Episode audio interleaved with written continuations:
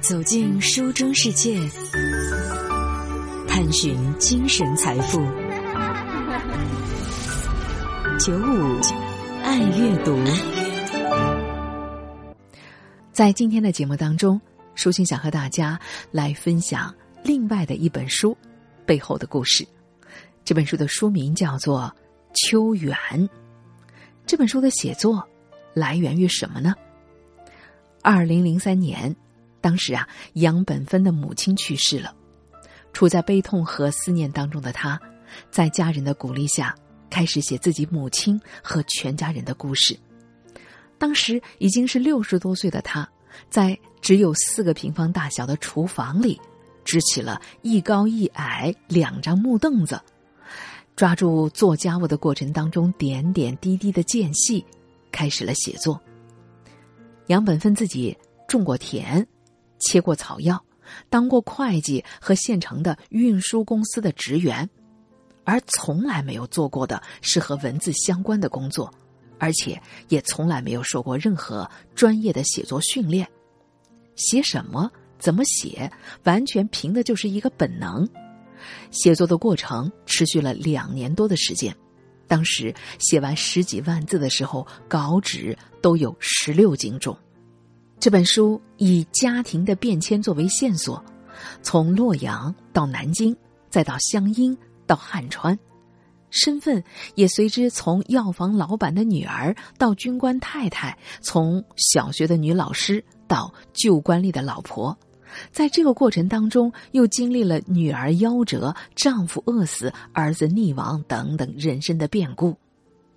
在动乱纷纭的历史大潮当中，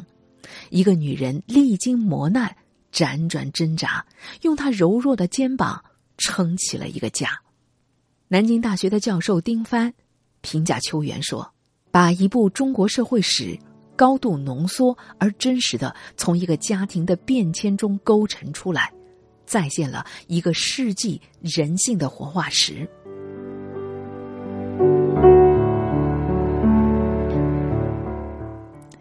接下来我们来了解一下整个《秋园》讲述的故事的内容吧。秋园是洛阳一家药店店主的小女儿，17岁的那年，在街上的一户出殡人家的热闹里，她被当时国民党的一位年轻的军官杨仁寿看中，2个人在洛阳结了婚，又搬到了南京生活。很快到了1937年的秋天，当时南京即将沦陷，国民政府决定迁都重庆，大大小小的官员也陆续的后撤。后撤的轮船在经停汉口的时候，杨仁寿心神不宁，他还牵挂着把自己带大的瞎了眼的老父亲呢，一直在犹豫着要不要下船回到湖南湘阴的老家去看一眼。正在举棋不定当中，他请一个有着半仙之称的同事帮自己算了一卦，对方说卦象显示他应该回老家去看望一下父亲，于是他们就下了船。杨仁寿是一个读书人，他善良纯真。回乡以后呢，他当过乡长，可是因为没有办法和人同流合污，辞了职。后来又当过老师，可后来又因为生活的原因再次辞职，回到了乡村。他的善良总是让他选择退让，直到最后呢，退无可退。在土改的过程当中，他先是被划为平民，后来又被改划为旧官吏，被批斗，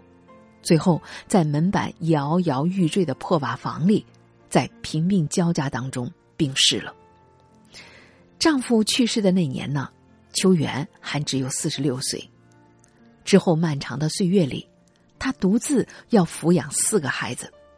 最艰难的时候饭也吃不上，没办法，她只好带着2个小一点的儿子流落到了情况稍微好一点的湖北。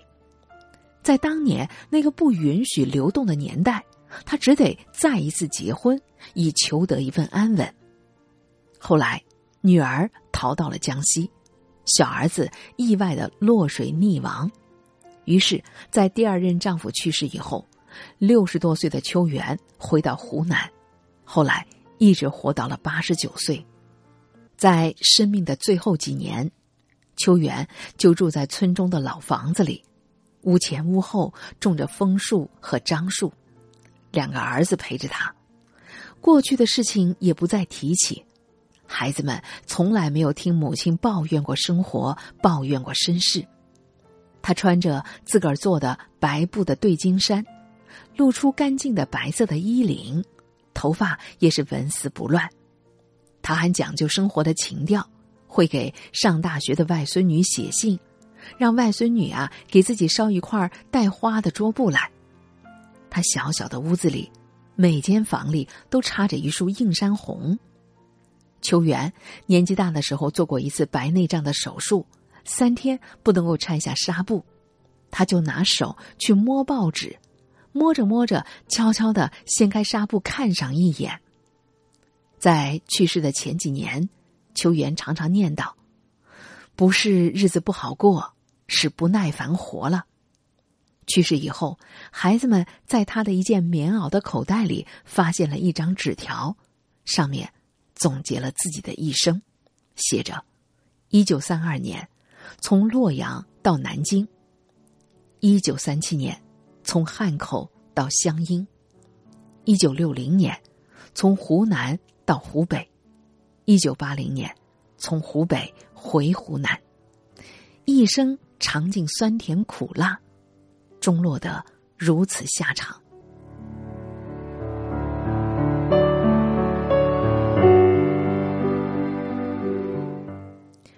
写作《秋元》这部家庭史的念头，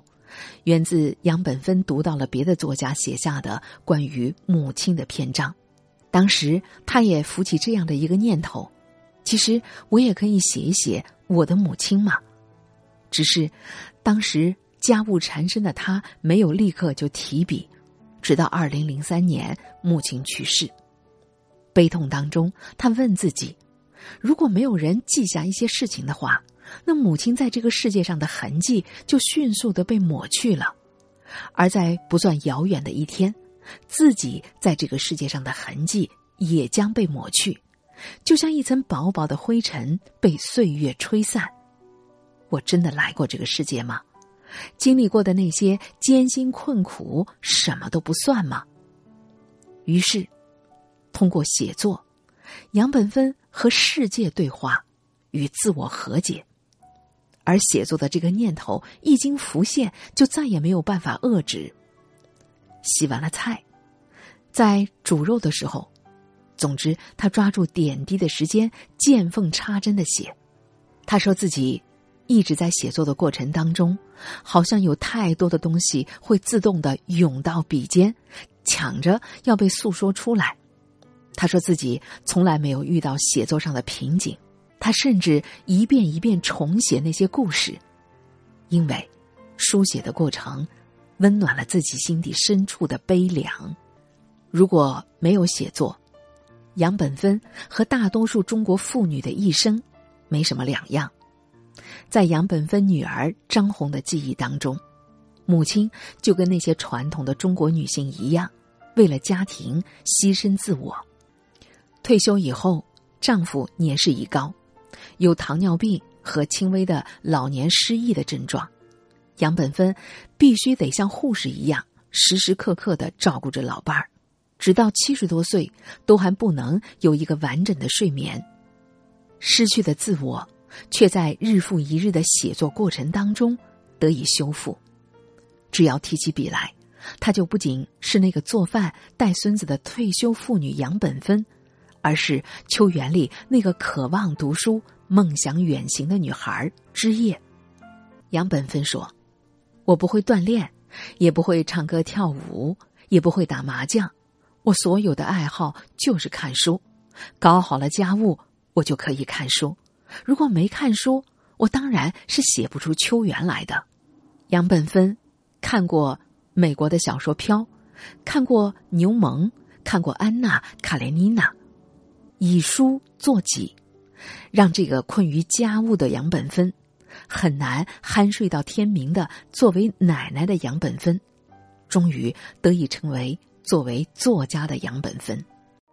漫长的生命旅途中，我们与书的邂逅、重逢、眷恋与共鸣，构成了我们精神世界的一部分。夜深人静，倾听喜欢的声音，远离尘世的喧嚣，获得心境澄澈的享受。FM 95浙江经济广播95爱阅读，与您共享阅读带来的心灵财富。写这本书的作者杨本芬在他的自序里说：“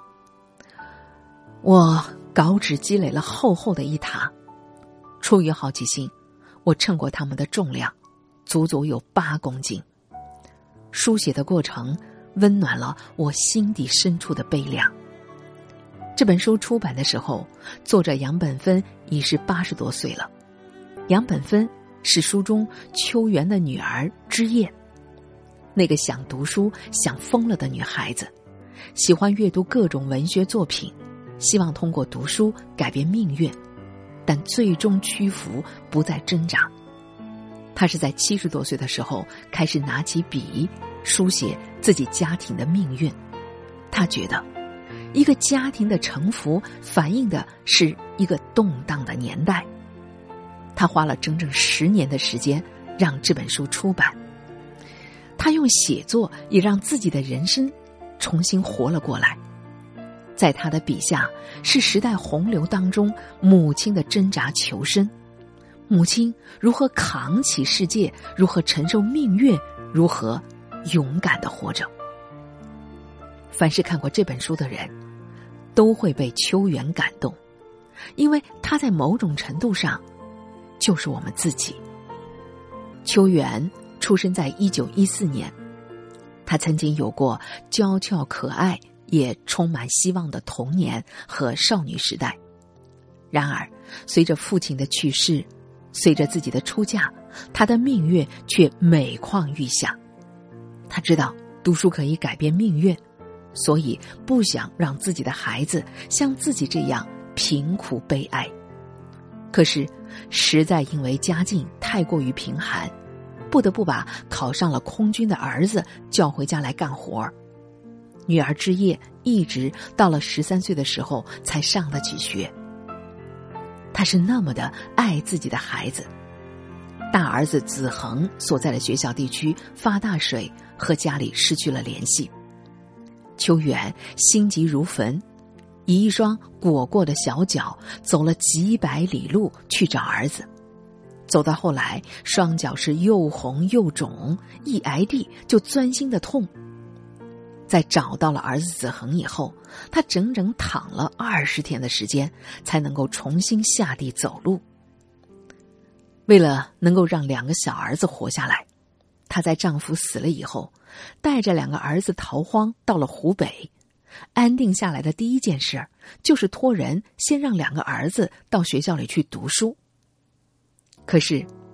这种有希望的日子才过了没几天，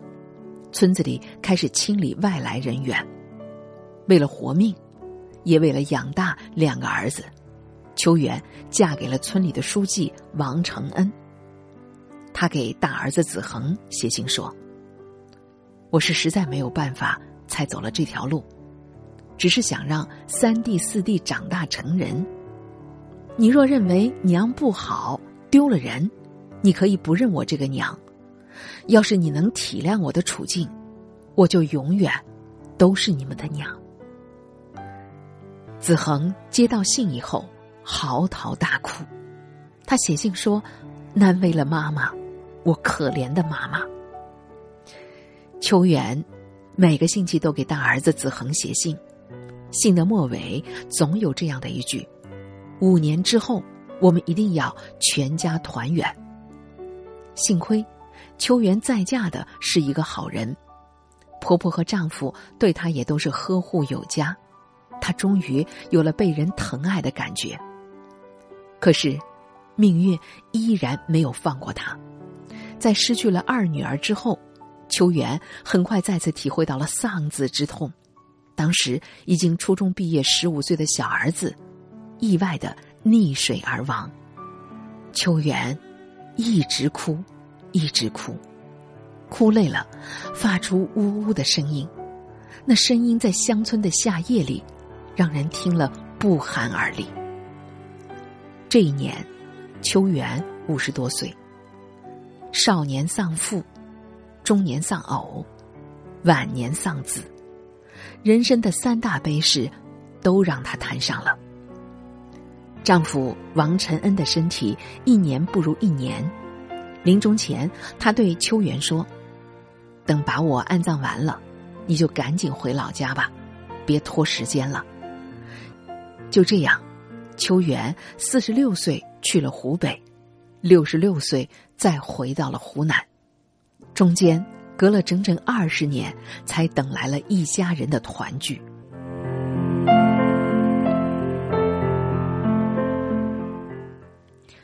到了晚年，秋元的生活才终于算是好了一点。她在70多岁的时候依然步伐矫健，喜欢自个儿做事情，凡是自己能做的，绝不会等到孩子们回来做。书中写道，秋元在屏前种了2棵芙蓉，春天的时候会开出硕大的粉白色的花朵，旁边还弄了一个菊园呢，种了10几株的橘树。大儿子子恒提前退休，和妈妈住在一起，三儿子也常常回家。88岁的秋元会为外孙女没有看到山崖上的杜鹃花感到惋惜。书中这样描写道：一天，子恒扫地，弯腰扫到秋元的床底时，竟然发现那儿伸出了2棵竹笋来，一般的大小和高矮，像双胞胎一样长在了床底下。子恒觉得好笑，忙叫妈秋元来看。他对妈说：这竹子你看，生命力真是强啊，从山上的地底下再钻到房子里来，那得花多少的力气啊。要是这些竹子知道它们会变成盘中餐，肯定不会贸然行事吧。说完，子恒把床铺搬开，挖出这2根笋，这2株笋简直就像是秋元本人呐。